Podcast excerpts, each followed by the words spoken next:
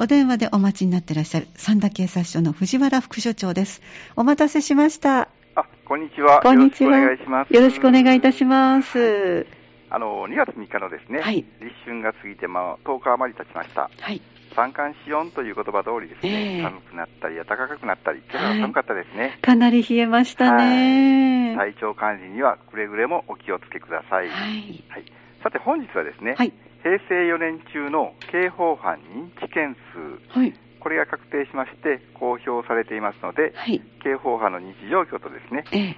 合わせて各種犯罪の防犯対策ということについておはい話しさせていただきます。はい。よろしくお願いいたしますよ。ろしくお願いしますでは、その前にいつものように1週間の、えーこのサンダはどんな状況だったのかご紹介ください。はい、まず被害関係といたしましてはですね、はいこれちょっと新聞にもの載ったんですけあども、はい。えー一軒家の郵便ポスト、ええ。これが燃やされたという、あはーい器物損壊被害が1件、はい。あと、無施錠の納屋からですね、ねえーカバンに入ったお金、これを盗まれたという被害が1件、はい。あと車のタイヤ、これを盗まれたという被害が2件、ええ。これあの駐車中の車ジャッキアップして盗まれたというものと、そうなんですはいあか。と保管中のあの夏用のタイヤですか、はい。はい。これを一組4本捉えたということでした、えーはいドラッグストアにおいてですね、ええあと化粧品これを万引きされたという被害を2件うん発生しています、そうなんですね。はいうんあのですねお願いといたしましては、はい自宅等の鍵は必ずかけるあと深夜や店舗内でで すね不審な人物を見かけた場合通報ということをよろしくお願いいたしますはい。わかりました。ありがとうございます。はい、あとですね、はい特殊詐欺関係といたしまして、えーっと、架空料金請求詐欺というものの相談が増えています。うんはい。はい手口としてはですえね、え。有料サイトの未納料金があるあーなどとあのショートメールですね、はい。これを送りつけ、お金を騙し取ろうとする手口です。はい。はい、不審なメールやですね、えー電話、これがあれば一人で判断することなく、うん家族、友人、警察へご相談ください。はい。わかりました。はいありがとうございます。はいじゃあ、まずはこの1週間振り返ったお話を頂戴して、最初にご案内のあった、えー、刑法犯認知件数ですかね、はいこちらのお話よろしくお願いいたします。はいえー令和4年中におけるですね、刑法犯認知状況、これ、あの、三田市内のお話なんですけども、はい。えー刑法犯総数としましては399件、はい。令和3年中のは357件でしたので、42件増加、そう約ですね12%増となっております。おー、増えてますね。はいはい。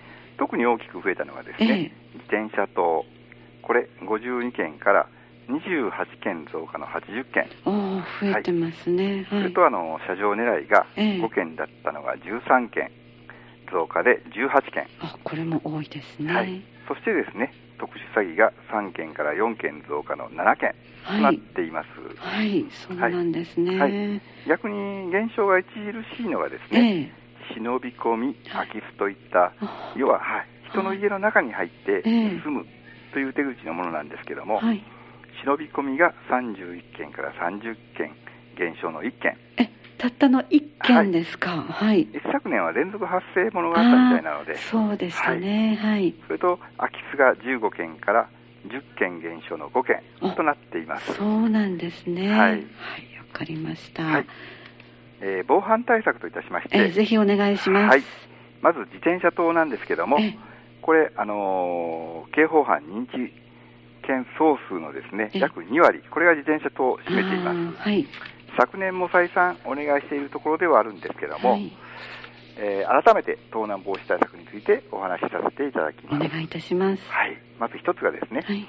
えー短時間の駐輪でも必ず鍵をかける、はいえー二つ目として備え付けの鍵以外にもワイヤーロックをかけるなどえ2ロックにする二箇所ということですね。はい。それと3番目といたしましては管理人がいるとかですねええ。夜間でも照明が明るいなどはい設備の整った駐輪場に利用するとはい。いうことでよろしくお願いいたします、はい、以前も伺いましたがやっぱり取ろうとする人が時間がかかるともう諦めてやめることが多いいと聞きましたね。はいやっぱり鍵がかかっていなかったらスッと乗っていけますので、そうですはね、い、で自分では短いと思ってもそこにあるのを盗もうと思って見たあの犯人の場合は短いかどうかも分からずに持っていってそうですしねまうということなので一瞬ですので、そうですねまず見ていて、あ鍵かけてないな、うんあ行っちゃった、じゃあ盗んじゃえっていうことも考えられますので、ねえあのはい自転車は自分の足ですから、盗まれた後そこに来られた方はもう本当にもうすっごいショックですもそうですんねね。、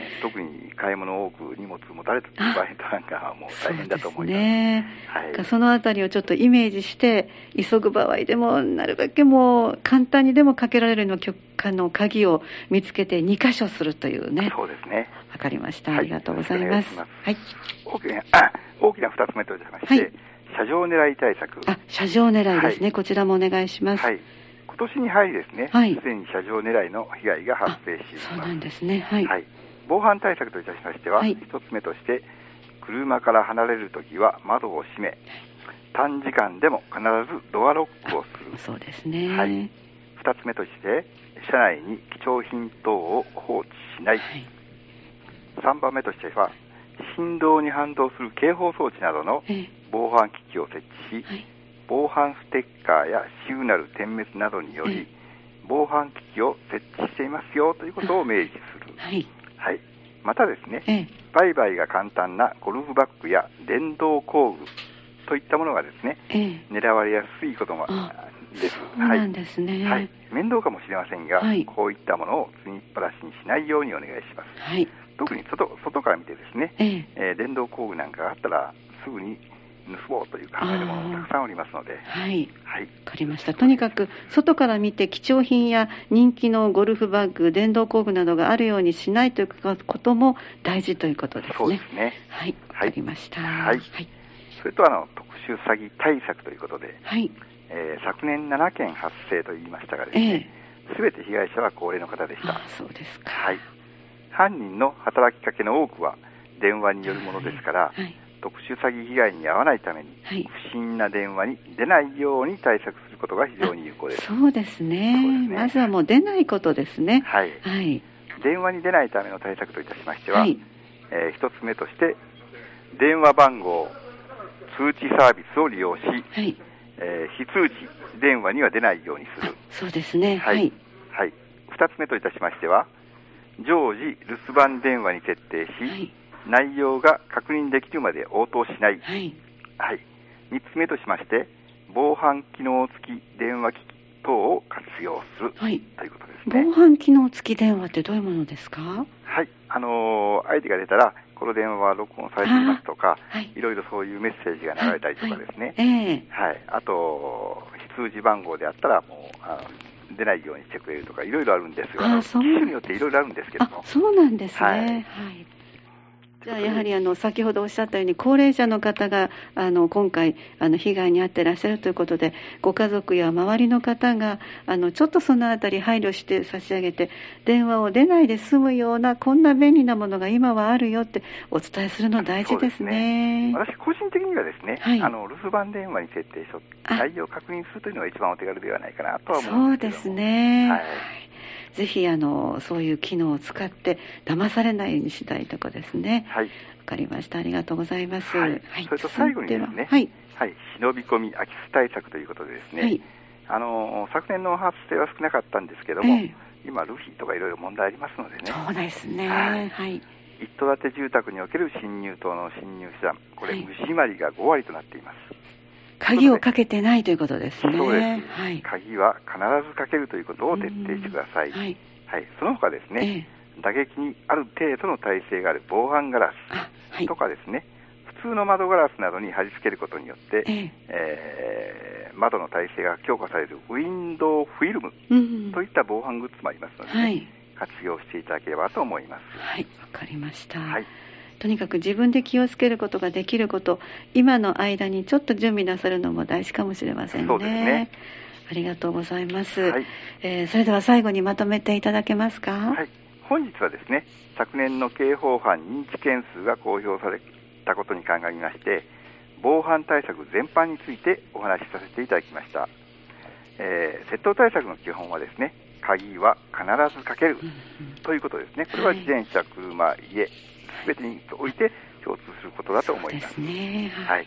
それと特殊詐欺対策の基本、えね、電話に出ないということと、あとは誰かに相談するえはい。ということだと思います。はいはい。狙われているかもしれないという意識をですね、常に持っていただき、はい。防犯対策ということについてですね、事前にご家族で相談、えーお話とかされてはいかがでしょうかと思います。はい。わかりました、はいありがとうございました。はいではまたこの一週間よろしくお願いいたします。よろしくお願いしますありがとうございました。はいありがとうございます失礼いたします。失礼しますお話をいただきましたのは三田警察署の藤原副署長でした。三田警察オンラインでした。